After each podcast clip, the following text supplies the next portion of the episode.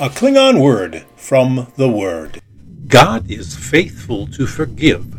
Listen to what the Bible says from 1 John.